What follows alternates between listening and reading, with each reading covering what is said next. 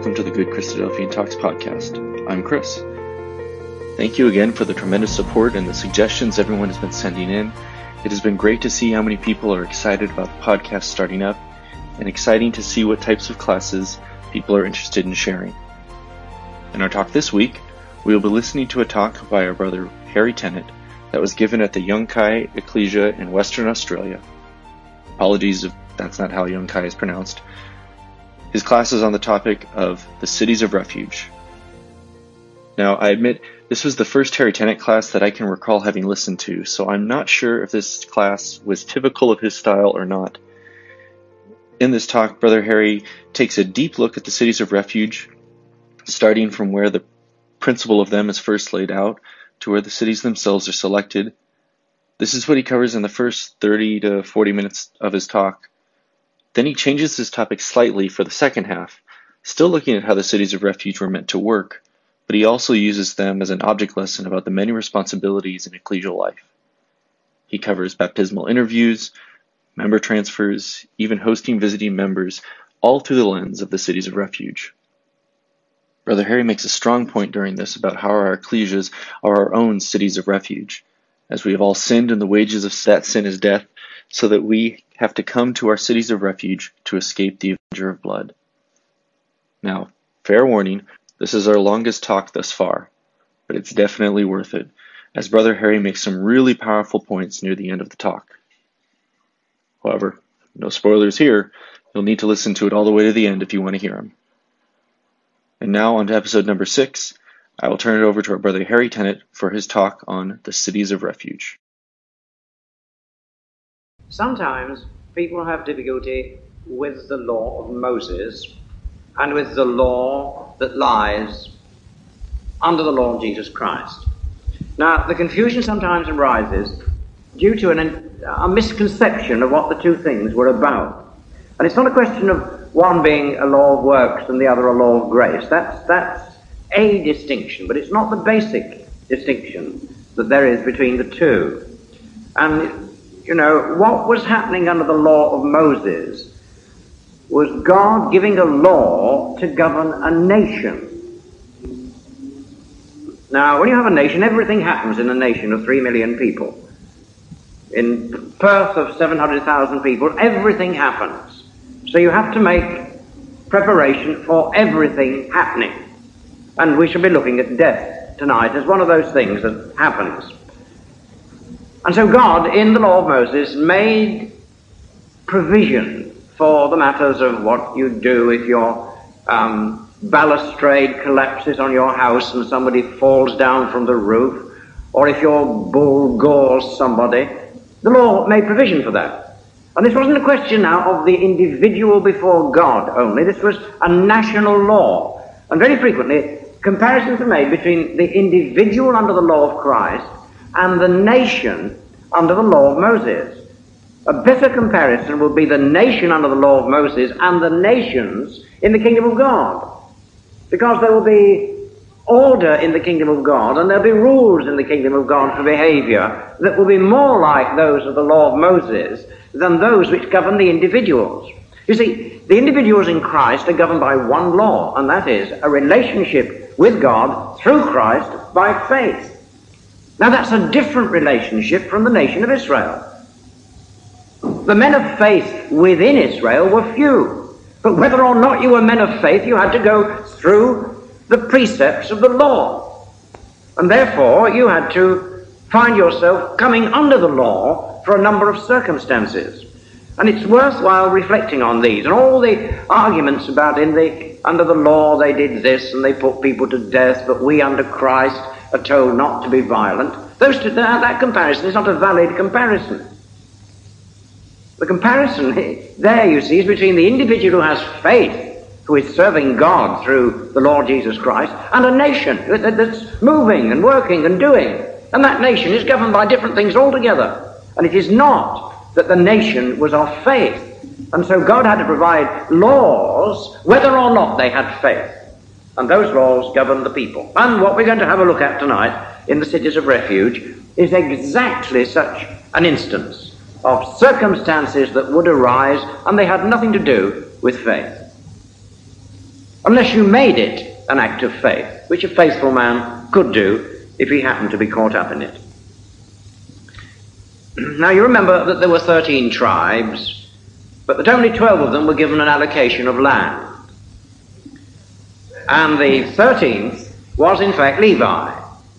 And Levi received what was its portion, as it were, by cities being given, 48 cities being given amongst the people. Now, they were amongst the people for two reasons. That is, to produce an equitable distribution, an equitable contribution from all the tribes, so that the 40 cities, 48 cities would not fall burdensomely on uh, one tribe. And secondly, this meant that the Levites were also distributed so that they could be officers among the people. They assisted in the matter of judgment among the people. And that was, that, that was just the administration of law. What happens when the landmark disappears and so on? That, that was just a straightforward matter of what happens. And that's how the law of Moses was supposed to operate. Within that, there were people who indeed had faith and a deeper understanding. And maybe they wouldn't seek to exact that which the law gave them, would, would be forgiving of heart. That, that was allowed for within the law. But the law also provided that there would be equitable judgment under the judges by the law of God if people were brought up against it and were not inclined to be obedient.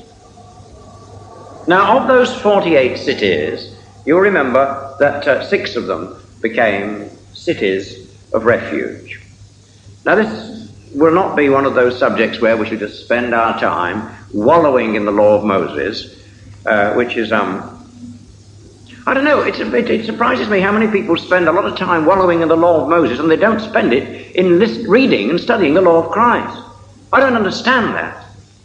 There's something wrong if we've gone back to the law without taking the essence of it, you see, that is in the Lord Jesus Christ. Because the law was imperfect. So you get you won't get a perfect picture of Jesus out of the law because the law had a shadow of good things to come and not the very image. And so the perfection is in Christ. And uh, as I've said before elsewhere, it isn't a question of the law coming first and Christ fulfilling it. The law did not come first. Didn't even come first in the Old Testament, let alone first in respect of Christ. Christ preceded the law. Before Abraham was, I am. And that's the basis. In other words, God modeled the law on Jesus, and Jesus was not modeled on the law. And so many times Folks go into the law and bring all the parts of it and expect Jesus to be modeled and to fit the law. And lots and lots of our arguing amongst ourselves have come because, in fact, we have tried to fit the law to Jesus in some way, or rather to fit him to the law. And we know you don't, you can't do it in that way for the simple reason that Jesus is everything. So he upsets the whole calendar of the law because he's the Day of Atonement and the Passover at the same time. And he's the priest and the altar at the same time. And he's the sacrifice at the same time. And he's the mercy seat at the same time. So there's no way in which you can, you can take all the sequential things of the law and fit them to Jesus. You know? And it wouldn't at all surprise me that our great arguing about he offers first for himself and then for the people, you know, arises purely because we take the law. And of course, that question is asked uh, here, out here in Australia because not because anybody wants to know the answer to that question. That's not the, you know, this, this is a country of great question asking. And what you've got to do when you move around Australia is to say, what's your second question? Because it's the second question every time. It isn't the first question at all. What people are interested in is the nature of Christ. Now, instead of coming clean and saying that's what they're interested in, they ask the other question. And that's a dishonest way of proceeding. Whoever you are, isn't it? If you want to ask me a question, ask me directly. Or ask your brother directly. Don't go behind his back and ask him one question. As soon as he's answered that, said, right, now what about this? You know, that's, that's not a way to go about it. Of course, Christ benefited from his own sacrifice. He was mortal like the rest of us. But it all happened at the same time. That offering of himself and for us happened at the same instant. He benefited first from it, that's a different matter. That's a different matter, and that's not the, what the quotation in Hebrew says. He benefited first from it, that is true. But being of our nature, he required to be delivered from it. And he was delivered only by the sacrifice of himself. Now, if only we could just take it simply, you know, I'm sure we'd make great progress. However, that wasn't my subject tonight, but it just sort of came in. I better put it out now, right? oh, but we've had a look at it. Um, this matter of the cities of refuge was just provided for, first of all, in a very short comment in Exodus. Just have a look at it in 21. Very short comment in Exodus chapter 21. Now, in, in this little section here, we have uh, just this comment. Verse 12. He that smiteth a man so that he die shall be surely put to death. And if a man lie not in wait, but God deliver him into his hand, then I will appoint thee a place whither he shall flee. Now that's all that was said. It just so happened that there were six cities of refuge, but it just says a place here. And that was the adumbration, that is the outlining of it beforehand of what was to come. You see, the first verse, 12, really is an extension of a very early comment. If you just come back to the book of Genesis, you'll see that this comment in the book of Genesis, um, chapter 9, is in fact without qualification. So in verse 4 of Genesis uh, chapter 9, we read, But flesh with the life thereof, which is the blood thereof, shall ye not eat. And surely your blood of your lives will I require. At the hand of every beast will I require it, and at the hand of every man. At the hand of every man's brother will I require the life of man. Whoso sheddeth man's blood, by man shall his blood be shed, for in the image of God made he man. Now that doesn't provide for accidental death, does it? It doesn't say whoso sheddeth man's blood deliberately, all right? That's how it's extended as we go along. Because you had, if you take that law, and that's how law operates, and you know, this is why there are courts of law, and why, in fact, there is statute law and other types of law, case law, just because a law might come to bear harshly on somebody for whom it was not originally intended. All right? Now, quite clearly, what was in mind here was the deliberate shedding of blood. It doesn't say that, but the law of Moses, when it comes, opens out and makes provision for that because we've got to deal with a nation where men are going to die accidentally by a variety of things. The other thing to notice here is that the reason for this is that life belongs to God. That's one thing. And secondly, man's life is such that it's of special significance because man is in the image of God. And therefore, if God has made somebody in his image and has given him life, then nobody, absolutely nobody, is entitled to take away that life. Only God is entitled to take it away. So the man who sheds it deliberately has done an act that's not, not his to do at all. In fact, he has now injured God in that act. Because man is made in the image of God. And he's done an injury against God. He's entered into an area that is his, not, into which he's not entitled to, answer, uh, to enter at all. But he may plead that he's entered into it uh, accidentally. Now, the answer to that could be quite clearly it doesn't matter to the dead man whether you did it accidentally or not, he's dead. Makes no difference as far as the man is concerned, does it? you know, it doesn't matter whether you shoot me or whether I happen to trip over a bit of your garden that's not very tidy. If I die, I die. All right? Now, it would be possible to press the law harshly and say, well, irrespective of that, this man who was alive, you have occasioned his death, whether deliberately or not, and therefore God will require it of you. But he said, no. If it's accidental, then I'll make provision for you. Right? I will appoint thee a place. Now, God appoints the place, notice that. And do you notice what it said in Exodus? in that verse in Exodus, which perhaps you lost, which is 21:13, and if a man lie not in wait, but God deliver him into his hand. All right, that's a strange expression, isn't it? It's almost like that, that expression that occurs in uh, insurance all over the world. An atheist uses it, and agnostics use it, and all the other people use it. Act of God. Right? which is a way of our saying that it wasn't of our hand, in our hands. I don't think it's used in these circumstances. It might be used of death by typhoon, for example, uh, and that would be an act of God, or by earthquake. But here, God is saying that if a man dies and God allows it because he hasn't intervened, then I'll appoint you a place whither you can flee. So come now to Deuteronomy chapter 4.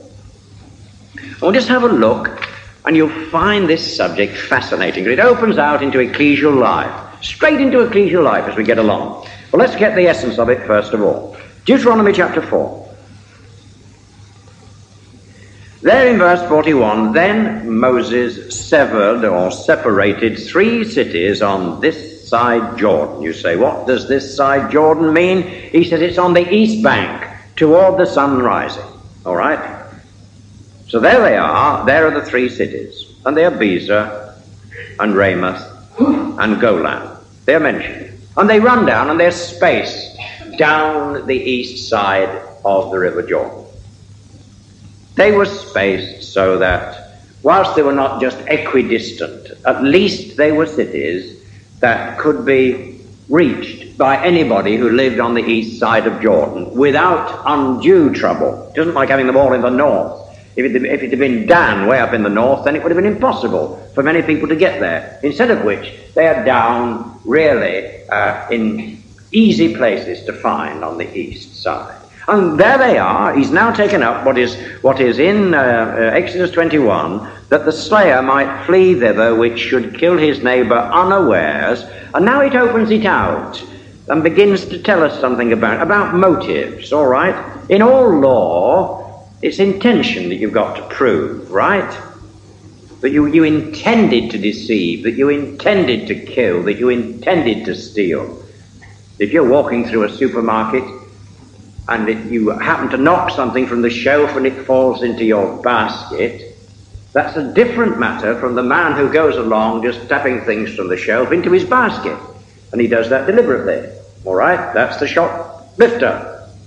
But the other man, it's, it's happened to accidentally. But when you arrive at the counter or leaving the shop, you're actually in the same state. Each of you has in your bag something that doesn't belong to you and which you haven't accounted for.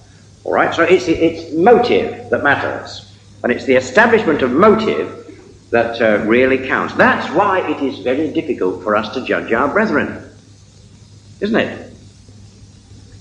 You can judge the externals, and we sometimes do exactly the externals, don't we? What's that doing in your bag? Shouldn't be there, doesn't belong to you. Have you paid for it? No. You know, and we nail him down, but in actual fact, the person may be entirely innocent.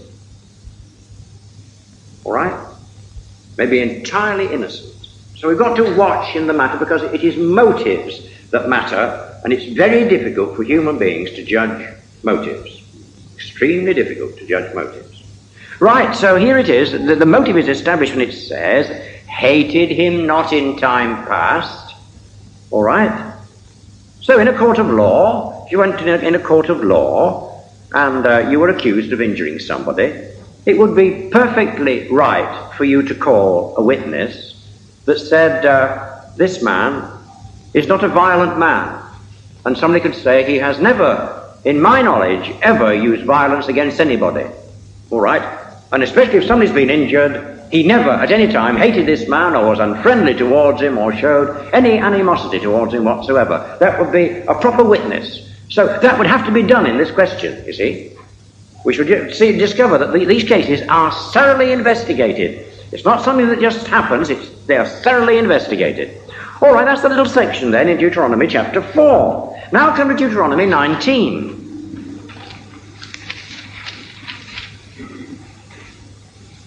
And you see the difference now. All very simple if we just follow the principles that, as God lays them out and as they're opened out by Moses. So in chapter 19, when the Lord thy God hath cut off the nations whose land the Lord thy God giveth thee, and thou succeedest them, and dwellest in their cities and in their houses, thou shalt separate three cities for thee in the midst of the land. Now we're on the other side, Jordan.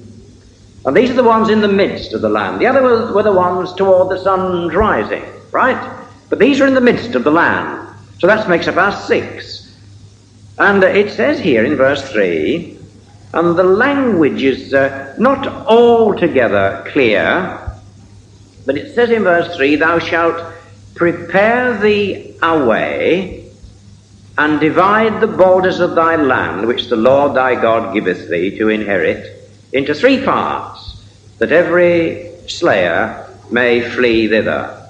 Now, I know this isn't a, a sort of country where people have easily other versions available. Has anybody got the Revised Standard Version at all that they happen to be using? All right. Anybody got the New International Version? Right? And it's very interesting. See, if you asked in Britain, somebody would say, yes, I've got the Revised Standard you can refer to, and somebody would say, yes, I've got the New International Version that you can refer to. Um, and sometimes you get help from that. I hadn't got them. Uh, they were probably in the house where I was, actually. Uh, at least one of those would be. But I didn't uh, refer to it. But it's that little bit that says, Thou shalt prepare thee a way. The Revised Version says, the way. All right? Now that would suggest that there was a special road prepared toward the city of refuge. Now if you think about that, and you're preparing a road toward the city of refuge, well, if you live east of Perth, you could have a straight road coming into Perth. But that road is no good to you if you live on the west, is it? So that would suggest that you had to have a road on the west. And that's no good to you if you live on the north or the south. All right, and where you've got river problems, you've got another problem altogether. But let's just ignore that. The fact is, it looks as though what is suggested here is a convergence of roads coming in. Now, you can't prove that from this, but uh, it seems to be a logical thing. There had to be a clear way to get into the city of refuge. So God is opening it out now as to how it's going to operate. He said, I'll prepare something for you. Then he said, that a place is going to be six places. And here they are, so the six places are. And then when you've got the six places, you discover, in fact, these six places are, in fact, Levitical cities. We shall come across that as we go along. They're not ordinary cities. And then there are special roads built. So we can see now that God is actually preparing it seriously because it's going to be a practical matter for the person who is in dead trouble. There's just a little point in this chapter. Because when you have a look at the chapter and what's involved in it, you wonder, in fact, whether God was going to make nine cities of refuge. Right? Now, you might have you might have got all, all sorts of ideas and types fixed on six. You know, six is the number of man and all that. Well, um, I'd, I'd advise you just to have another think, because it says there in verse nine, "If thou shalt keep all these commandments to do them, which I command thee this day, to love the Lord thy God and to walk ever in his ways, then shalt thou add three more cities beside these. That's not the three on the other side, they've already been mentioned in chapter 4. And they're not the three in the midst of the land because we just dealt with those, so the suggestion is there would have been nine cities if they had taken the occupation of all the places. For example, if they'd taken the land of the Philistines fully into possession. Right? That's just a little point in passing. But uh, so there's just that possibility that nine cities were what God uh, had in mind to begin with. Now, when you read this, there's another person been introduced. Let's follow then Deuteronomy 19. I don't know whether you do the Bible this way. I, I just ignore what anybody else has written about, about any subject. I don't mind reading what they've written at some other time. But oh, the, my method of preparing is to say, all right, what does the Bible say? So I started in Exodus, and what does the Bible say? And I write it down. Then I, I say, well, did it, yes, here we are, Deuteronomy 4, and I write it down. Then Deuteronomy 19, and I write it down. And that helps me to get the complete picture as God revealed it. This other way, you know, of using other people's notes. All right, whoever they are, whoever notes they are, or starting from somebody else's book, is a back to front going through man way. And you shouldn't go through men to get to the Bible. I'm not getting uh, at anybody in particular on this. Because I know folks from Central and Stirling from time to time use other people's notes, but so do folks that come to Yokine and other places use other people's notes. Not speaking about any one lot of people.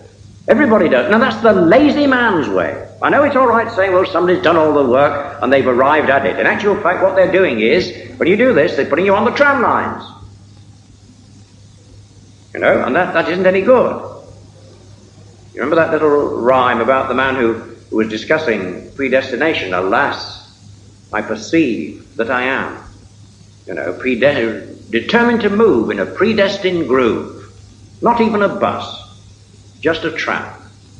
You know, and that's what it is when you get into somebody else's groove. Because all grooves made by men will at some point be in error. There's only one inspired book, and that's the Bible. So the method that I use always is to go to the text and have a look at it and let it talk to me in the simplest possible way. Ask it questions, right? Then I don't mind having a look at somebody else's afterwards to see, you know, what they had to say. And then I'd say, well, how do you arrive at that conclusion? How did you arrive at that conclusion? For example, I can leave you with a question about the cities of refuge. Was the border around the city of refuge 1,000 cubits or 2,000 cubits? Now, it's just worth having a look and, and having a go on all the scriptures and see what your answer is. We're not going to give it to you tonight. Right, we're now in verse 3. Thou shalt prepare thee a way, divide the coasts which the Lord thy God giveth thee to inherit into three parts. And here's the new factor that every slayer may flee thither, and this is the case of the slayer which shall flee thither, that he may live. Whoso killeth his neighbour ignorantly, that is unawares, whom he hated not in time past. And then we've got illustrations. As when a man goeth into the forest with his neighbour to hew wood, and his hand fetches the stroke with the axe to cut down the tree, and the head slippeth from the helve, and lighteth upon his neighbour that he die. He shall flee to one of these cities and live, lest, and here's the new man, the avenger of blood. Revised Version leaves out the word the blood there. That's the new man. So there is somebody who is now called the avenger of blood who pursues the slayer. As though it was automatic to do that. As a matter of fact, you don't quite get any instruction as to how this avenger of blood arises in the sense of you can identify him as to who he is, but it's very difficult just to determine whether the Avenger of Blood already existed, whether it was a custom, for example, that there should be an Avenger of Blood. But we do discover who he is as time goes on. So he says, Lest the Avenger of Blood pursue the slayer while his heart is hot, and overtake him, because the way is long, and slay him, whereas he was not worthy of death, inasmuch as he hated him not in time past. So he's not worthy of death in the sense that he has committed murder, but he has got blood on his hands because his friend has died or his neighbor has died. And the avenger of blood says, That's my brother who's dead. And he starts pursuing. And if the way were long or crooked or difficult to find the city of refuge, then he could overtake him, and this man who was not worthy of death as a murderer could in fact have been put to death. So then it says, I command thee, saying, Thou shalt separate these three cities. And then there was just the other possibility of um, three others being added in due course. And he goes through this chapter and it opens it out in a in um, in law. You see, it's a very interesting matter when you read the law of Moses. Have you noticed in the law of Moses that they didn't have prisons? Now that's a very interesting matter. You know, you think of all the other penal systems that there are throughout the world. What you've got in Australia, what we have in Britain, right? The whole of that system depends on having prisons, places of detention. Now, you don't have places of detention under the law of Moses. You had an execution of a law because people died, and it says there, for example, if the man's a murderer, then, verse 13, thine eye shall not pity him, but thou shalt put away the guilt of the innocent blood from Israel, that it may go well with thee. So if he's a murderer, away he goes. Once it was proved and established with the mouth of witnesses, then you execute the sentence and the man dies. But in the other cases, you see, it wasn't just that the man was put in prison. He had to make compensation for what he'd done. Now, these days, prison is, is, is instead of compensation.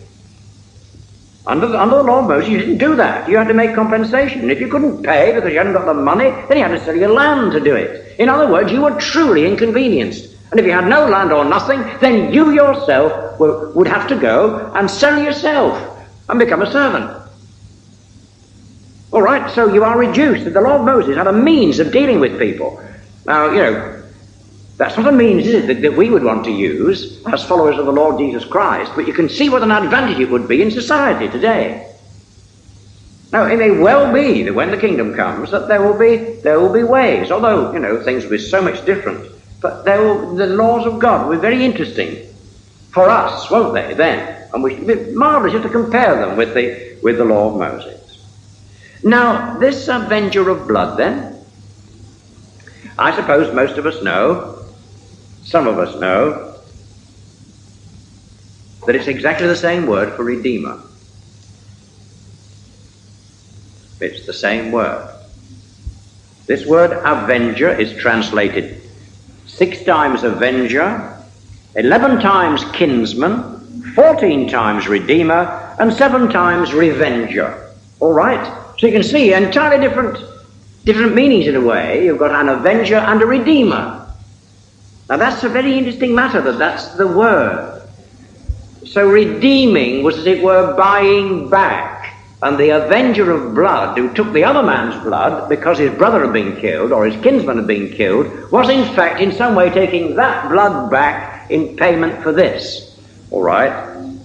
Now, as the idea of Redeemer develops, you discover that the Redeemer is in fact doing something like that, but it's as though it was the other, as though it were the other side of the coin. And when it comes to the Lord Himself, then He provides the blood to redeem the lives of others. It's a process that's totally reversed in the of Jesus Christ. You see, our kinsman is Jesus, as we shall see. All right. Now, that little definition that we've had is all given in theory. Moses is doing it on the other side of Jordan before they enter into the land, and so they've got all this work to do before them, and these six cities were not established. But when we move into the next book, it's for real. Right? It's for real. Let's go then into Joshua chapter 20. Now, this process is, is developed. Simply developed.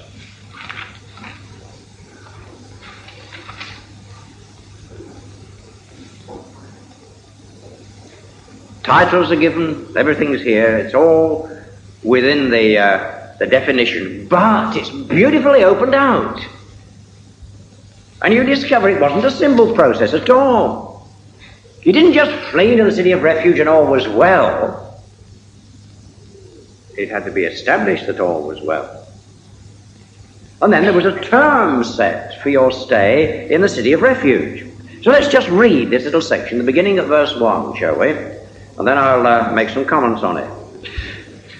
The Lord also spake unto Joshua, saying, Speak to the children of Israel, saying, Appoint out for you cities of refuge, whereof I spake unto you by the hand of Moses. Right? Deuteronomy 19, Deuteronomy 4, Exodus 21. So God's referring back.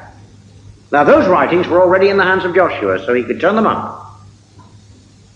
So it wasn't that uh, he had to remember it, he could turn them up.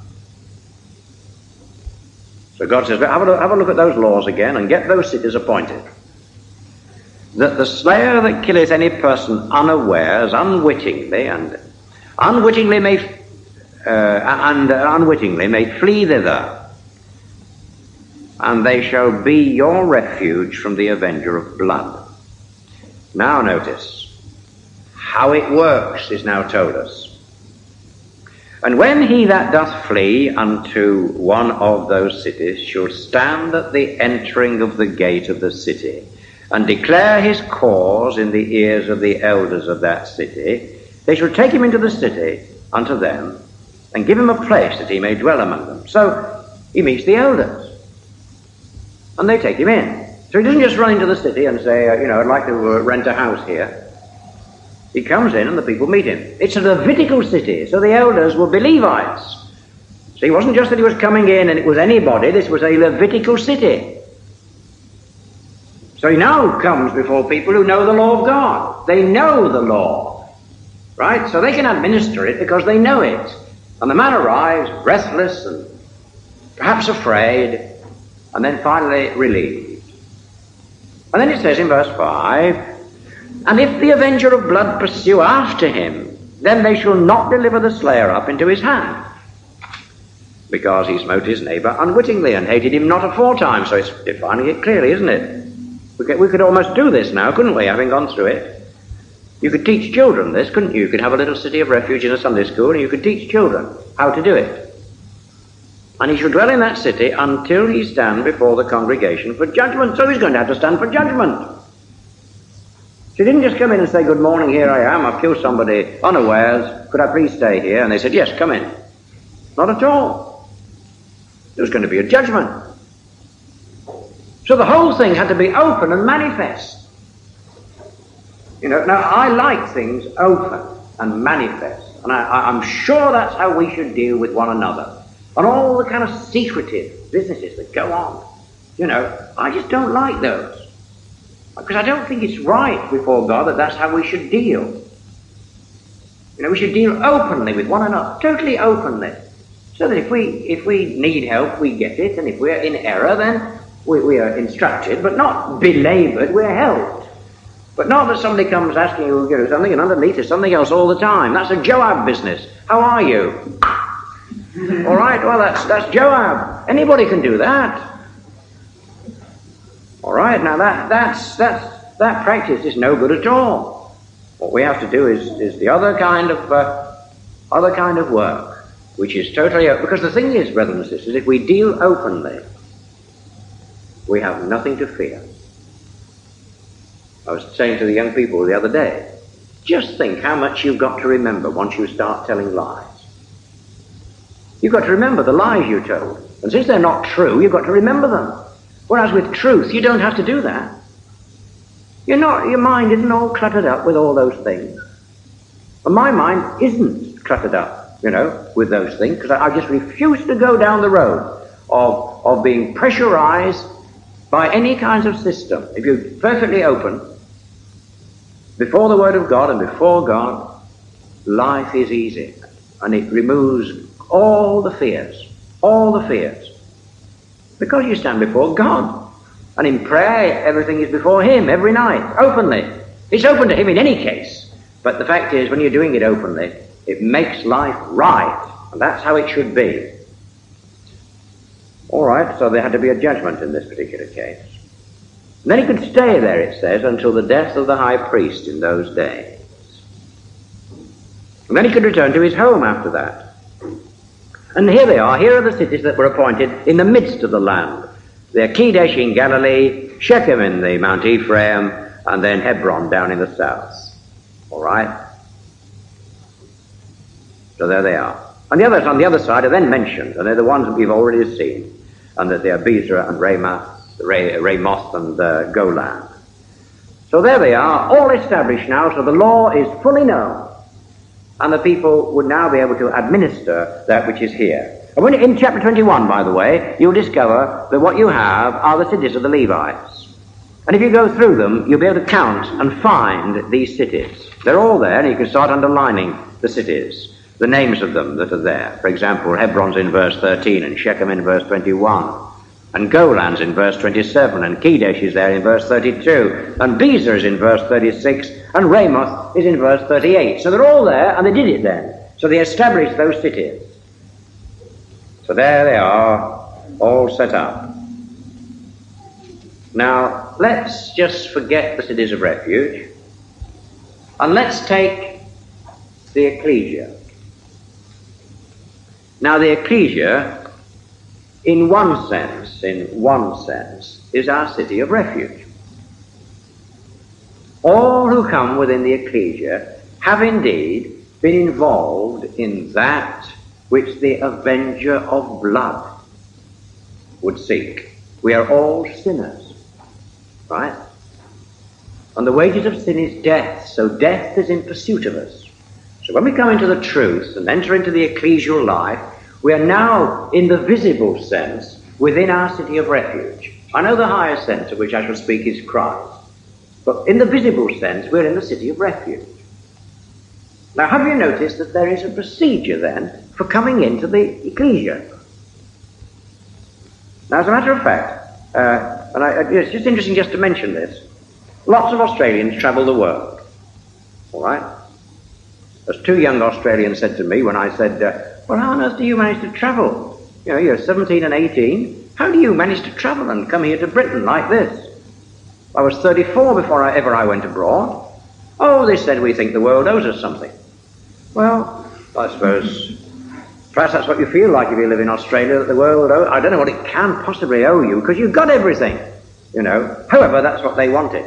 But lots of Australians arrive without any letter of recommendation from their ecclesia. All right? They just turn up and say that I'm brother so and so from so and so. All right, we're accepted in the breaking of bread.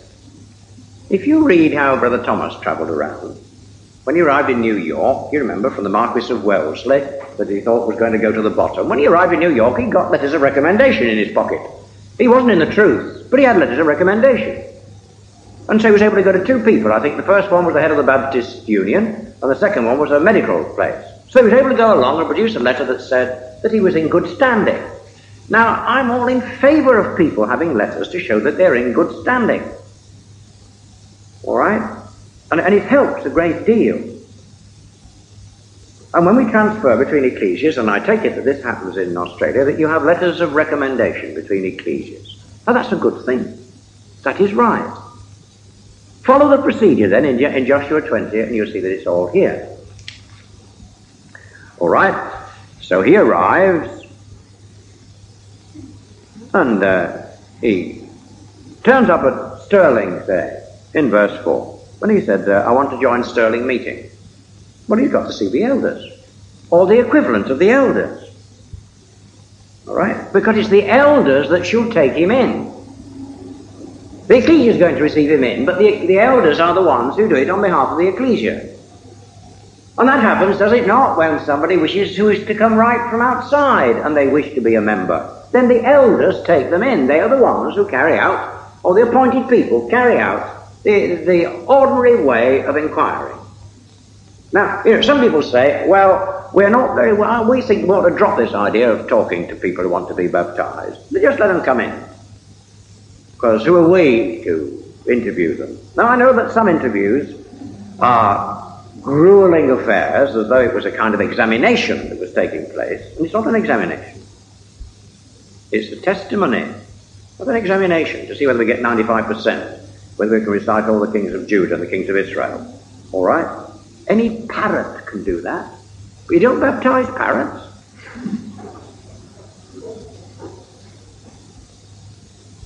But we do need a knowledge of the Word of God. All right? Now, lots of interviews that take place, and I, I, don't know whether interviews in this part of the world take place publicly. Would somebody say whether they do? They don't. Well, they do in Sydney, that's right. And they do, uh, they, they did in certain parts of Britain. They all took place publicly. In Sydney now it's optional. I think you can actually uh, do it in public if you wish, or, or, you can actually say that you don't wish to do it in public, you wish to testify before brethren. What I would say about interviewing for baptism, and for the young folks here, it's going to be your job in due course. What are you trying to find out? That's the question. What are you trying to find out? Now don't, don't make yourself God. Because you're not God. And you're not Jesus. And you've got no authority. As authority, all that is happening is that somebody wishes to join a Christadelphian meeting that's what we're settling. We're not settling the person's eternal faith before God. That doesn't, doesn't fall into the hands of men. Even when we withdraw from somebody, we haven't determined their faith. That's for God to do.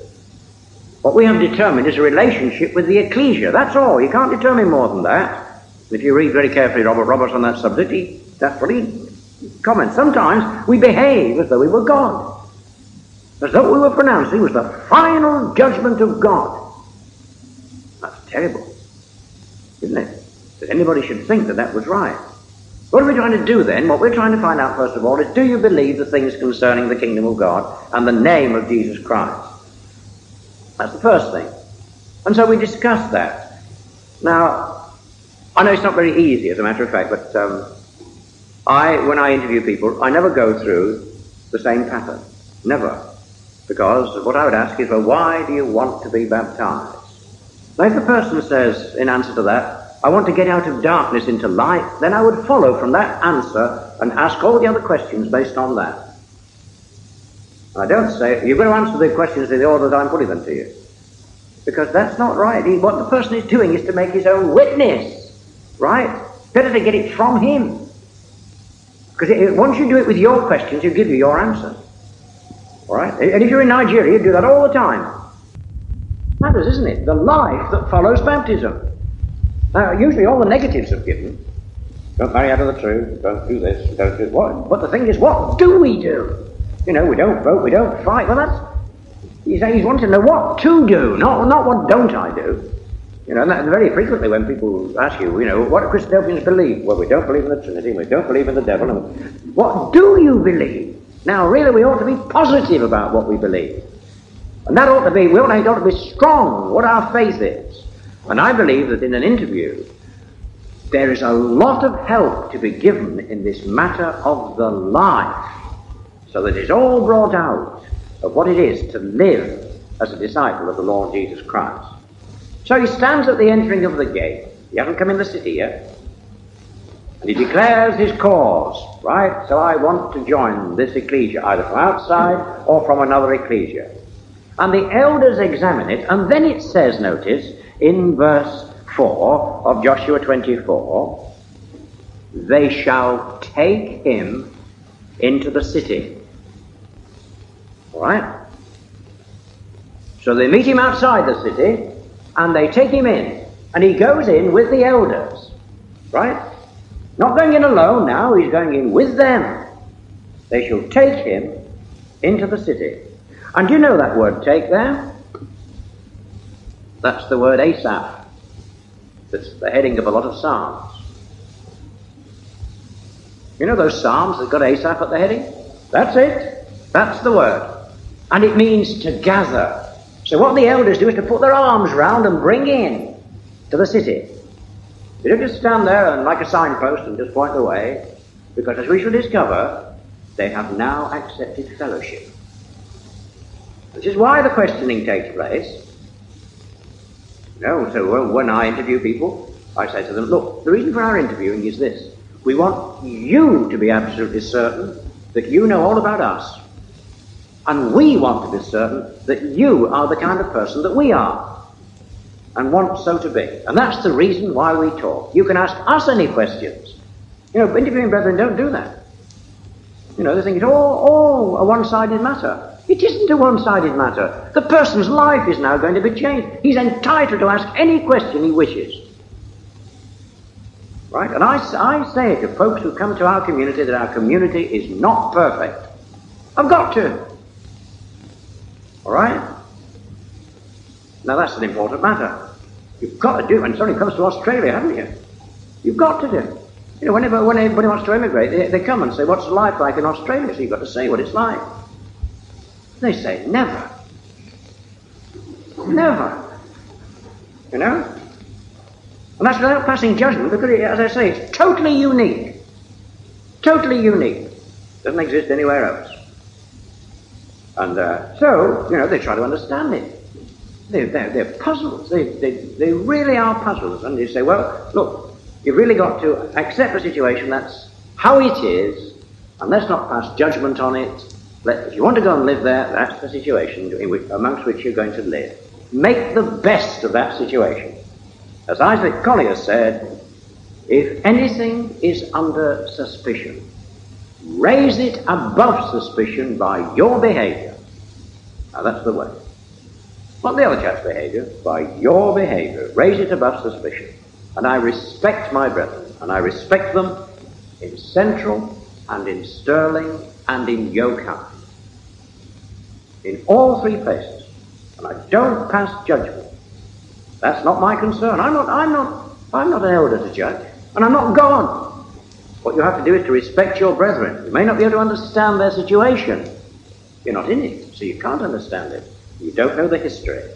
But if we learn to have respect one for another, it makes great progress. All right, then this word gather there. Now, may I just show you a couple of the Asaph Psalms? Put a little marker in uh, your Joshua passage because you're going to come back to it, God willing. Come to Psalm 27.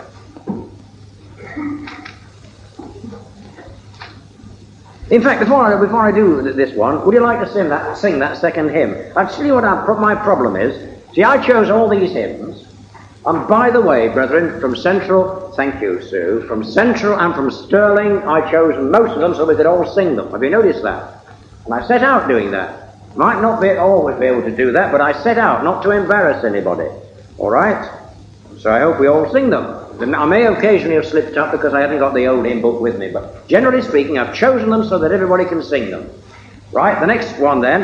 At home, you see, we sing that second hymn after the reading. It wasn't really meant to be put in between, but we'll put it in between. Hymn number 11 then, God is my strong salvation. Psalm 27.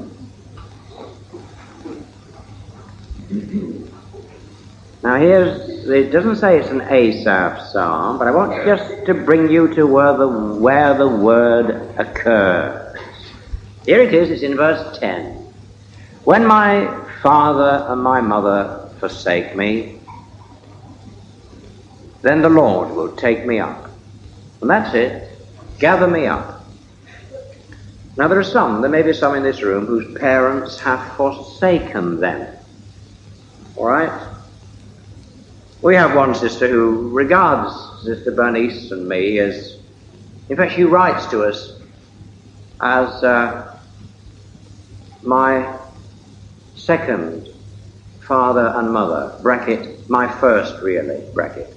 That's just because her father and mother disowned her when she came into the truth. Alright? So she wanted a father and mother. And, uh, well, that's what we are. But I take this to mean and this is what we all experience. Finally, when our parents die, and that's always hard when it happens. You know, men sometimes feel it's not going to be hard. When your father dies, you remember, and remember repeatedly. All right? God gathers us up. He's our everlasting Father, isn't He? And He takes care of us. Now, this is a great consolation, you know. We're never forsaken. I will never, never leave thee, nor will I in any wise forsake thee. Now you can't have a greater promise than that. I will never, never leave thee, he says, nor will I in any wise forsake thee.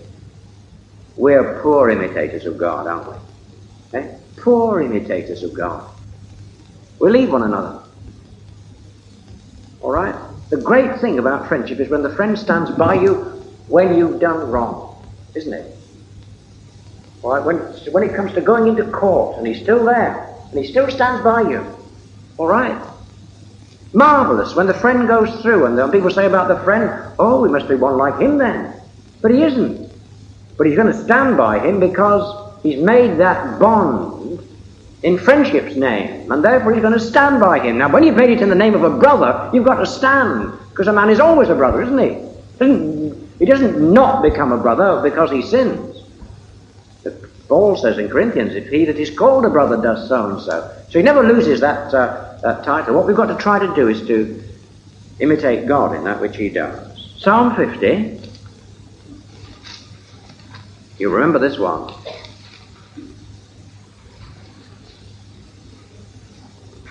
This is, and this is a psalm of Asaph at the heading, all right?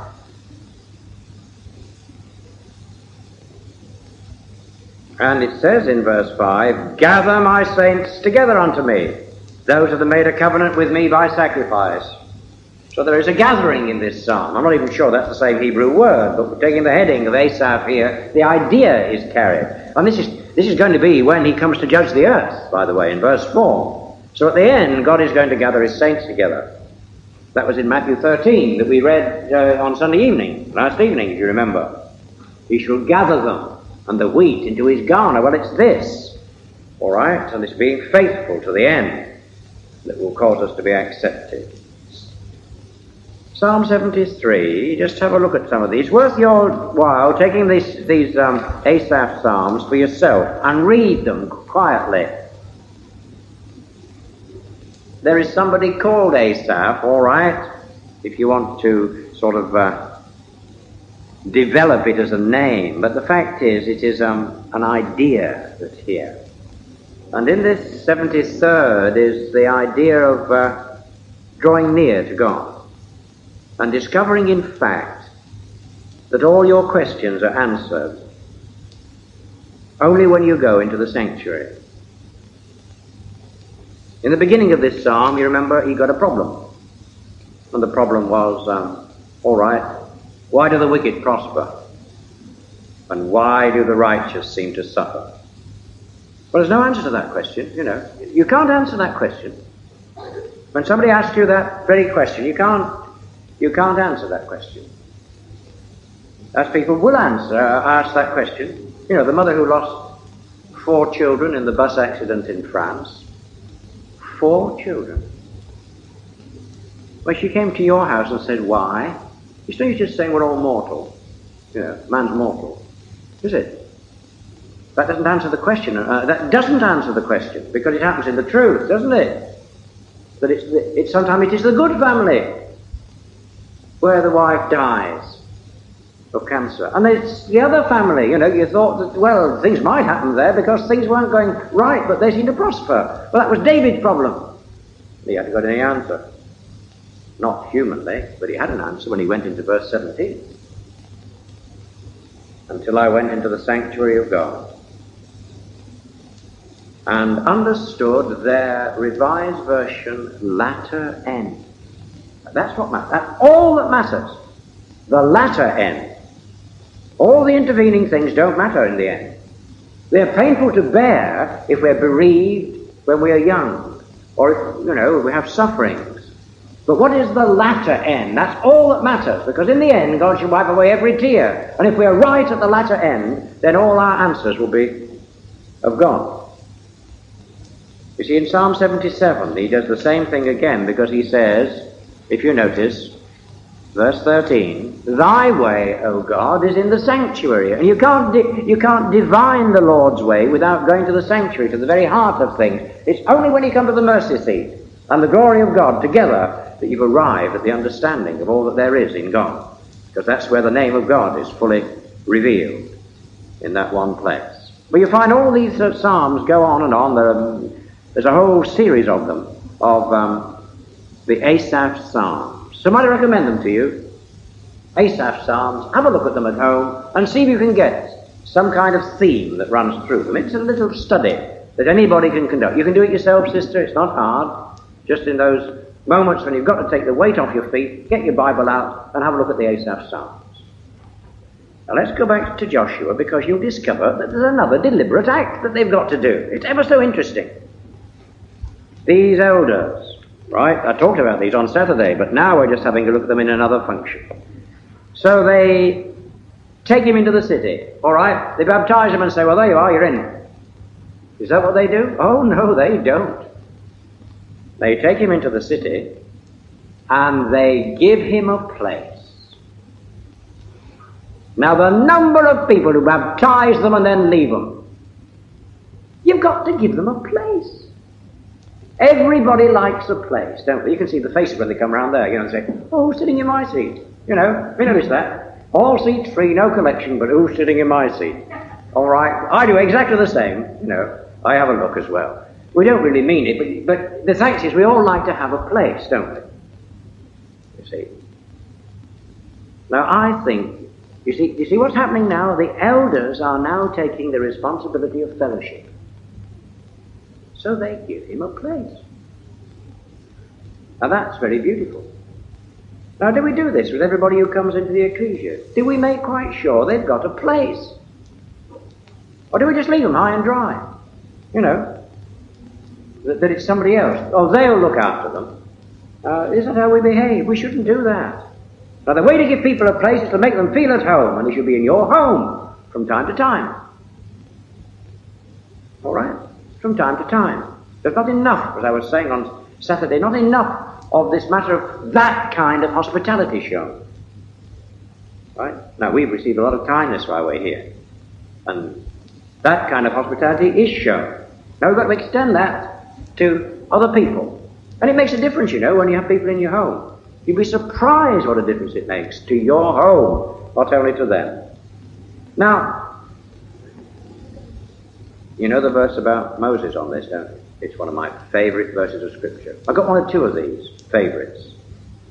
Exodus 33, have you seen it? Oh, marvelous. Marvelous. If you want lifting up, absolutely exalting, it's just here. Now we go into all these complicated things. We're specialists in making the simple complicated. You know, if it can be said in plain English, then say it in Hebrew. Right? Well, none of us know Hebrew, you know.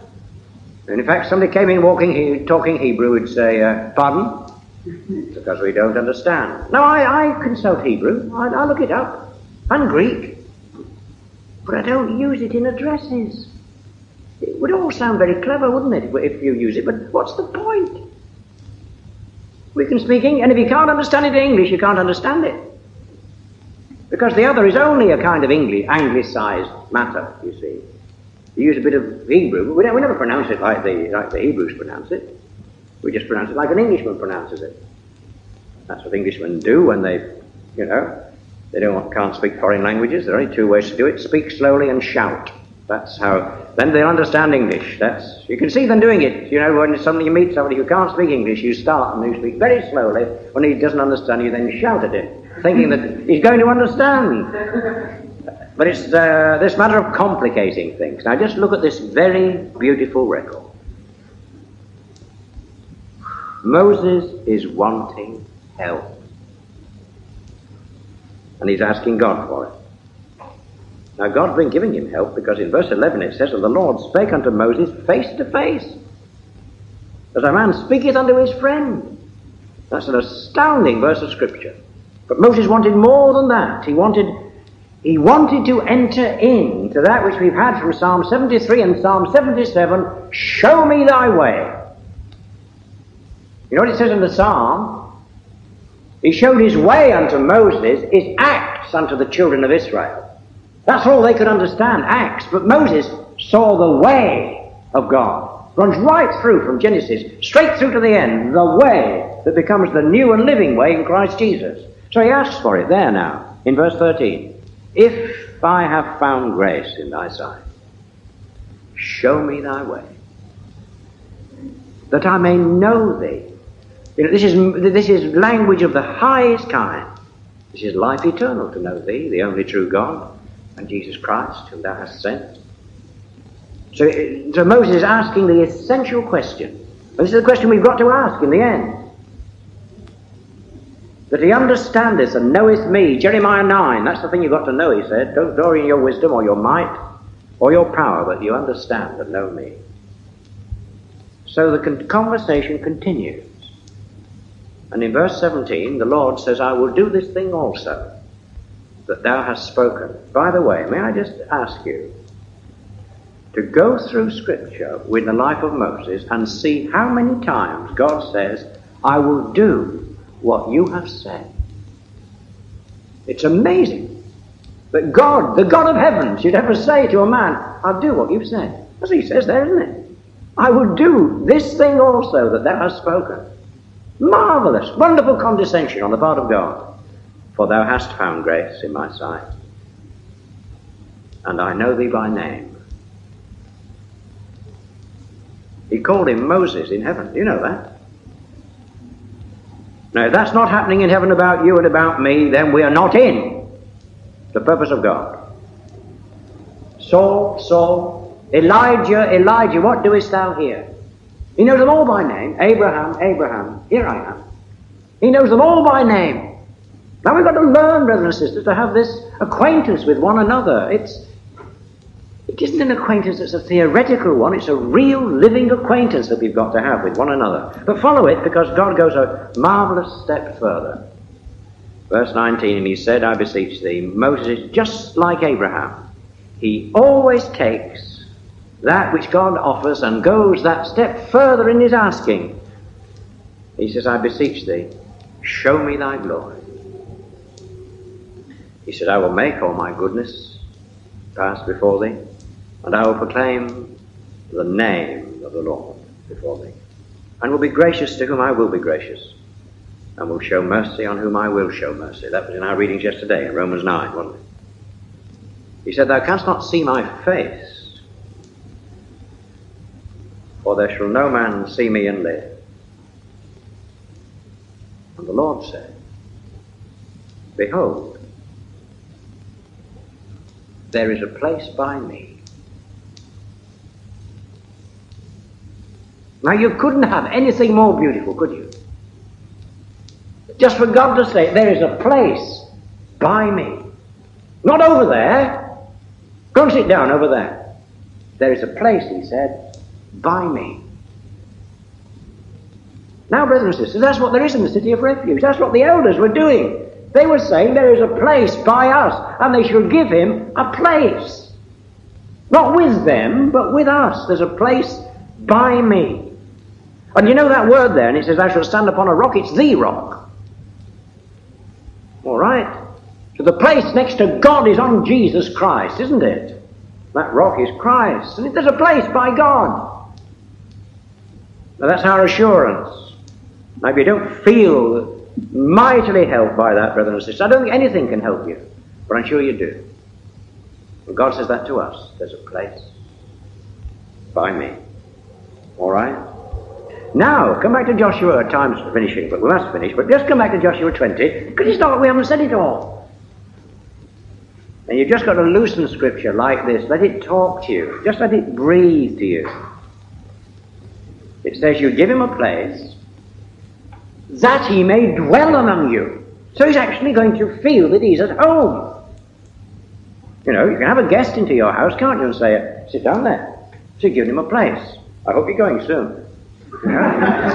All right? But this is that he may dwell. It's a permanent place. So long as he's there, that place is his. Now, I've had that experience. You know, maybe it happens here in Perth when people come to this place. I had to spend a lot of time when I was a young man away from home. In fact, I left home when I was 19, so I never really went back after that. And, uh, but there were places to which I went where a brother and sister would say, This home is yours.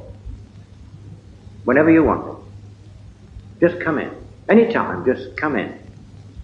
And so they said, There's a place with us. Anytime you want it. And they meant it. And I did that in certain places, and there were people whose homes were just like that. I remember arriving in, in another city, and the brother said, uh, well, he said, there you are. I said, that's the key to the car just outside. He said, that's yours while you're here. Just, just use it. And this part of the house is yours. Now, this kind of, uh, of kindness, this isn't lavishness, that's not it, brothers and sisters. It's not being lavish, that's, that's a different matter. You see, that you can have a place by somebody who is terribly poor, but if they're sharing with you that which is theirs, their two mites, all right, that's it. You have a place with them, and that's fellowship. So, are we making people at home in our ecclesia? Do they dwell among us? Now, to make people dwell, we've got to make sure they're there. We've got to ASAP them, gather them in from time to time. You know, we're not gathered in once and for all, are we? Any of us. None of us is just, we didn't just come to the door and we've never even strayed near to the boundary. Everybody strays near to the boundary sometime. And there are some people who felt like going out of the door. I've had enough of this, I want to go out of the door. Now we've got to make sure that in our welcoming and in our care, we call them back. Whoso hearkeneth unto me shall dwell safely and shall be quiet from fear of evil. Remember what David said to um, Abiathar when he arrived with the ephod. He said, Abide thou with me, and thou shalt be in safety. For he that seeketh thy life seeketh my life. This is just like the Avenger of Blood situation. But with me thou shalt be in safety. All right? And he was an outlaw. But he shared what he had. And there was a place by David for Abiathar. All right? And so, uh, what more? That, What was more, that became a blessing for David then. You see, when, when we share, we are blessed. You know, the people who think that by sharing they're losing. And some people have that idea of marriage. You know, oh, well, now I've got to share everything. You know, and now in actual fact, of course, what marriage is, is total giving. And you receive a thousandfold by total giving. And that's what we should learn about marriage. And young people, I just commend it to you. All right, just uh, just our final thoughts then. I go on all, you know, to 11 o'clock on of Refuge because it's that kind of subject. You see, Christ is our Redeemer, our Avenger of blood, isn't he? But if you take those six cities and you have a look at their names, you discover that they talk to you about fellowship. Here are their titles. Kedesh means holy. That's what our fellowship is. Bezer means strong. That's what our Lord Jesus Christ is. Ramoth means high and lifted up, the heights. That's what we, where we are in the truth. We are lifted up in the Lord Jesus Christ. Shechem means shoulder, where he bears us and carries us. And he brings us to Golan, which is the circle, the fellowship, where we all are. And Hebron means fellowship, the company. It also means the bridge, by the way, the ford that carries you over. So it's got a, a double meaning, that word Hebron. Well, there they are. Have you ever thought why Jerusalem wasn't a city of refuge? Don't tell me that it wasn't there at the time. Oh, that's true. But of all the places to be a city of refuge, you'd have thought in the end it was going to be Jerusalem, wouldn't you?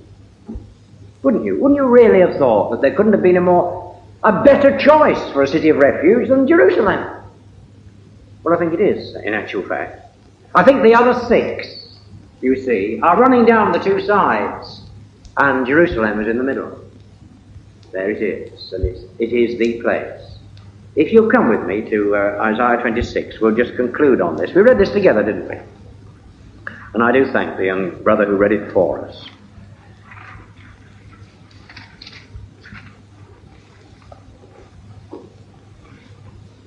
All right, Isaiah 26. I've got one other verse after this to look at, but this little chapter here has got some uh, interesting things in it. In that day shall this song be sung in the land of Judah. We have a strong city. All right? So it's no use being in the city of refuge if, if it wasn't properly maintained, was it? If the Avenger of Blood could get in and take you, then it wasn't properly maintained. Just one little comment, by the way. If you read the record very carefully in the Deuteronomy and Joshua record, it wasn't that the elders of the city of refuge decided the issue themselves entirely, any more than when there is a transfer between one ecclesia and another, that just the receivers determine. It's got to be determined by both. And if you read the record carefully, I'm pretty sure that the investigation of the man as to whether in fact he'd killed unwittingly was carried out in the presence of the elders of that city and of this. In other words, there is concurrence between the two. You know, sometimes ecclesias arrive at different judgments about certain matters. Now, some people believe we should always arrive at the same judgments. All right? I spoke to a young man the other, other day who came to us from another fellowship altogether. All right? I said, Well, how do you decide matters? He said, We always decided them by a 100% vote. Unanimous. I said, well, how did you get to a unanimous vote then? He said, well, we voted, first of all, and we got 70 and 30%. And as soon as we'd done that, we then got out of the 30% and said, are you going to vote with the 70 or are you going to leave us?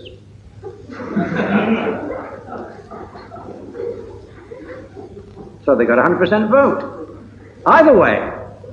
You see, either way they had a 100% vote. But what they'd done was to lose 30%. You know, now that really, there isn't such a thing as a 100% vote. Nobody's 100% in the ecclesia on any issue. What we have to learn is to submit to the ecclesia. And sometimes the ecclesia will make a decision that we don't like, but we submit. Provided it's not a decision about our salvation, all right, then the ecclesia shouldn't be making that because it should be on the same basis of faith. All right, but from time to time we shall have things that we don't like. All ecclesias, and we have to learn just to submit. But this is a different city in Isaiah 26. Marvelous city. And there are two little expressions in it. You may know them. They may be quite commonplace to you. But I'll just have a look at them. I shall have to mention two Hebrew words, but it's not because I can pronounce them. It just so happens that uh, if you just read, for example, uh, um, in verse 4, you've got a job in reading that, you know. For example, brethren who read that and put the Hebrew words in, which, somebody tell me, how, how do you read that in, in Central or Stirling? What do you do when you read that aloud? Because you probably read the, uh, the Yahweh, don't you? Just tell me what you read. I'm not catching anybody out. When Lord's in the capital, we read Yahweh. Yeah, what do you do with the second one there?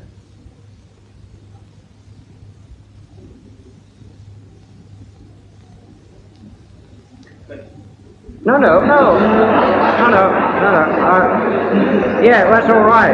Yeah. No, I'm not catching him out. I'm not catching him out because, because as a matter of fact, he he is quite right. But it just so happens that there are two parallel expressions in this little section, and uh, you know whether we read the word or whether we think it, as long as we're both doing the same thing.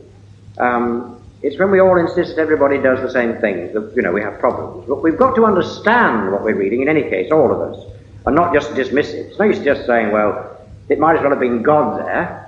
It, that God, it, it couldn't have been God. God's put Lord there, and He means what He says. So we've got to think in those terms.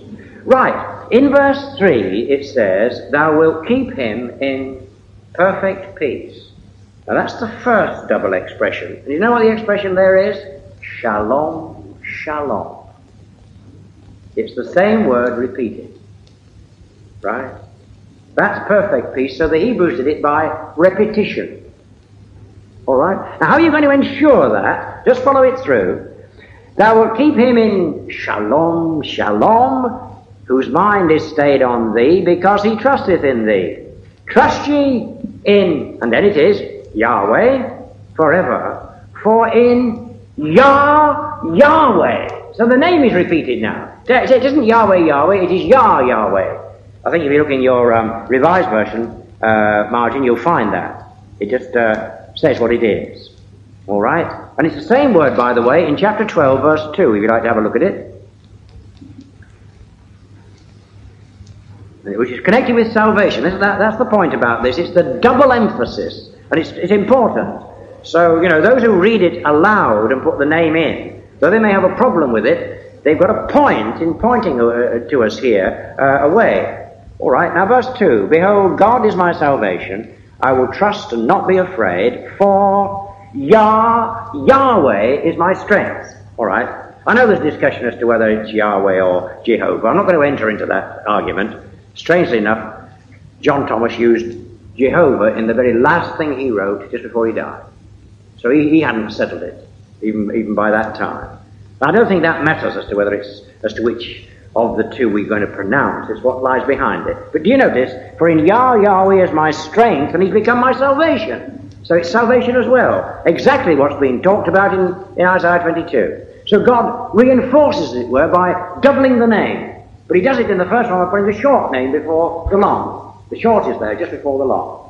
All right? So as he said, Shalom, Shalom, so he repeats his name twice, as though God is giving us the, the double emphasis. It's like Jesus saying in the New Testament, Verily, verily, which is Amen, Amen. It's the Isaiah 65 expression.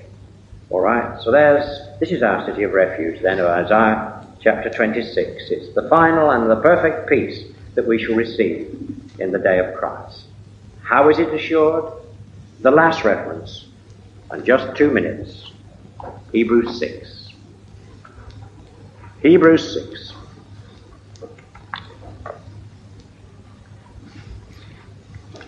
Cities of refuge. is obviously a reference to it without developing the matter and without telling us, although he has been, about the death of the high priest. Because that must have been a puzzle, mustn't it? Why can I stay until the death of the high priest? You know. Then he was free when the high priest had died. For us now, it's so clear, isn't it? Eh? The high priest is the one who's prepared the way for us. So here is God repeating again. Not this time shalom, shalom, or Yah, Yahweh, but repeating by two immutable things. There they are in verse 18. By two unchangeable things. And what are the unchangeable things? They are one, the promise that he made, and two, the oath that he gave to reinforce it. God doesn't need to give an oath, does he? Because if God promises, it's certain. But for our sake, he said, he gave it by an oath. By myself have I sworn, saith the Lord. All right, so that's how he gave it. And now what have we got? We've got Isaiah 26, in which it was impossible, verse 18, for God to lie. We might have a strong consolation who have fled for refuge, to lay hold upon the hope that is before us, set before us. Which hope we have as an anchor of the soul, both sure and steadfast, and which entereth into that within the veil.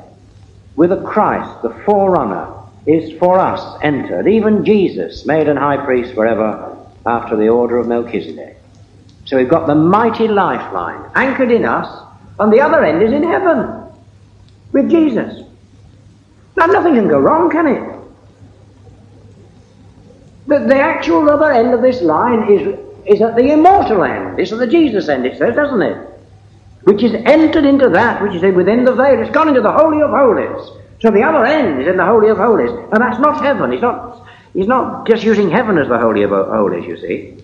Because he's talking about entering within the veil. He's actually telling us of that state which is immortality and glory. Because that's what was beyond in the Holy of Holies. That was the place of gold and of glory. Right? Well, that's where Christ is, and the other end is with us. And you say, well, why then is the other end in heaven? And then it says, we said in the exhortation yesterday, the other end is in heaven for us. It isn't that that's the end for Jesus, that's the end for us as well. We're going to share what's at the other end of the line, provided we keep the anchor. And that's all that we've got to do in life, is to keep the anchor. Hold fast to the anchor. And we're in the city of refuge. And we shall be finally there in the end. And notice the word in verse 20. He's a forerunner. The others are coming afterwards. It's like the first fruits, right? It's a guarantee that one is immortal is a guarantee that the rest will be. So shall we just hold on to what we've got? We've got a marvellous hope, brethren and sisters. Wonderful hope. And for those who haven't got it yet, who are not baptized, all I would say is, we're looking forward to the time when you will share it. You'll have no other place. God is saying to you, there's a place by me. That's what he's saying. And it's in the same place where the rest of us are. It's in the refuge of God, which is in Christ Jesus our Lord. And that's the truth that we share. And it's that's why I chose the subject. And I hope it was uh, helpful for the evening.